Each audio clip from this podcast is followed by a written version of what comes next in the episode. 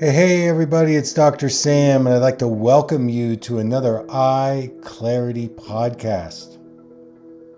In today's show, I'm going to give you a tip if you're scheduled for cataract surgery and how does meditation play into glaucoma. And then, those people out there that are using aromatherapy, I've got a way that you can use essential oils that'll really boost your eyes. So, everybody, good afternoon, good evening, wherever you are. It's so great to be here. And I want to thank you for joining me for another Eye Clarity podcast. We are at number 122. And uh, got a great show today. I'm going to take three questions. Before I do that, I want to give you an announcement of an upcoming four week class called Advanced Vision Exploration. And I did this format before back in 2018. I was actually traveling in Greece at the time, and I remember I got up like 3 a.m. to give the first class uh, in this four week program. And uh, we had such a good time. And so people have been complaining that on the Zoom retreats, they don't want to stare at a computer seven, eight hours a day. So they requested that we do an hour a week instead, and we put it over four weeks. Uh, so that's what I'm going to do. So, in this particular exploration, we're going to cover four main areas whole body seeing, how the brain and the eyes work together from a survival, I call it a survival revival perspective.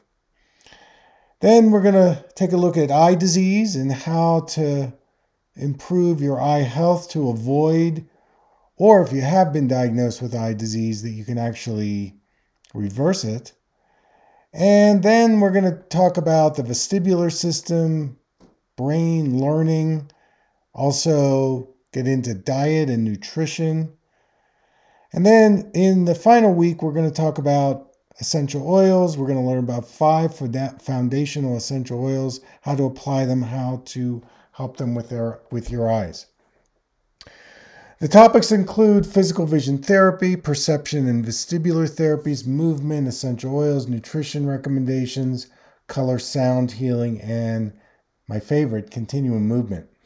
So we're going to meet one hour a week. It'll be live, it'll be recorded, and it'll be available for you 24 7 for the four week program. And there will also be a private Facebook group, chat room. I will monitor all the questions and discussions. And before each class, I'll be sending out a demonstration video and handouts, which will you can look at before the class. I'll also be doing daily social media posts on tips on how to improve your vision and health and give you a content calendar welcome video. You're also going to get a discount on my web store. That's really great. So you get 10% off. The cost is 895, $895. So if you want to schedule, you can go to drsamberne.com. All right, ladies and gentlemen, let's go to our first question. Uh, Joe is getting ready for cataract surgery and he wants to know what he can do to prepare himself. What, what does he need to do to talk to the surgeon? And I want to say that I do this all the time. There are people that need cataract surgery. You know, my dad had cataract surgery. He was 85 years old when he ended up having it.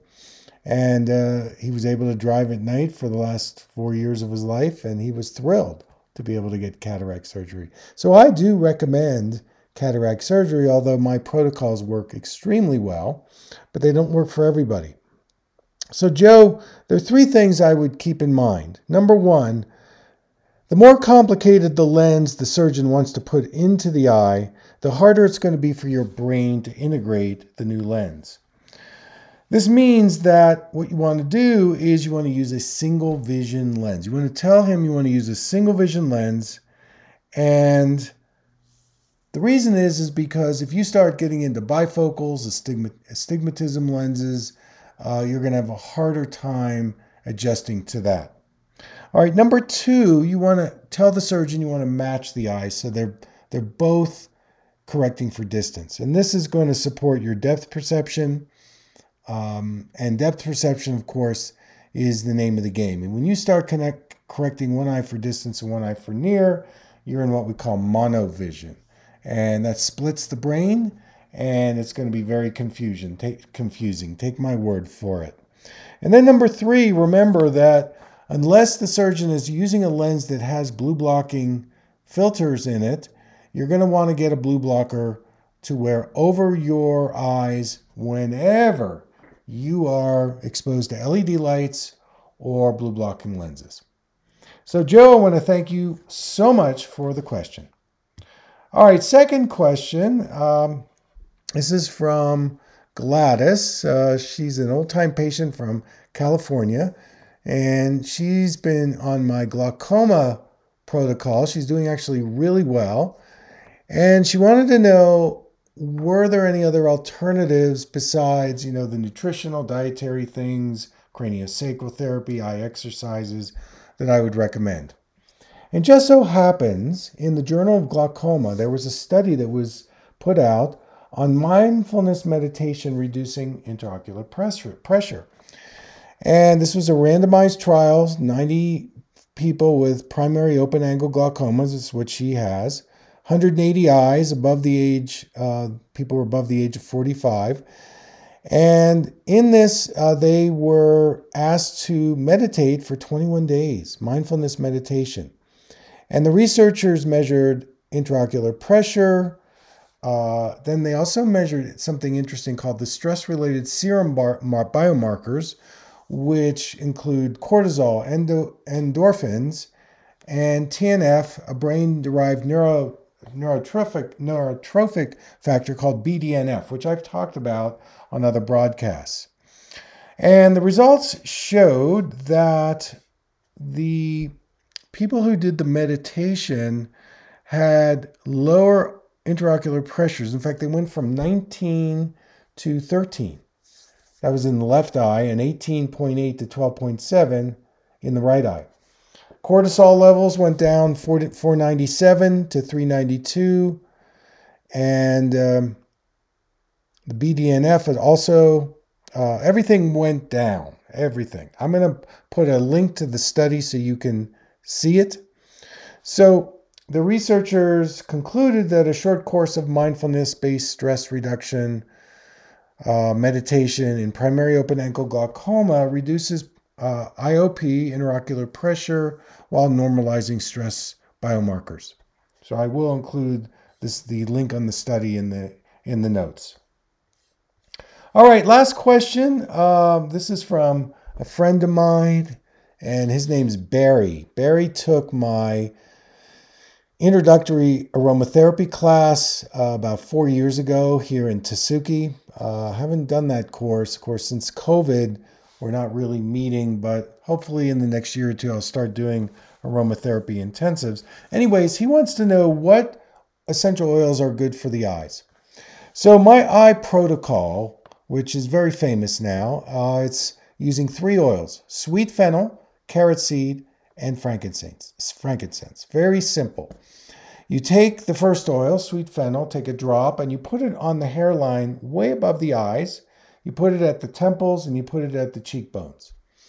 You wait about 10 seconds, you you know, let the essential oil kind of absorb in. You're going to start feeling some heat.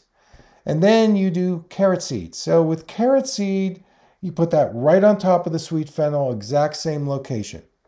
And then frankincense, you do that right on top. If you put those three oils on, you do that twice a day, uh, you're going to start to notice better peripheral vision, better night vision, better visual clarity. The one thing you have to be careful about, however, is if those oils start irritating your skin, you can either use coconut oil to uh, get rid of the burning or the irritation, or you can just put the three oils on the soles of your feet.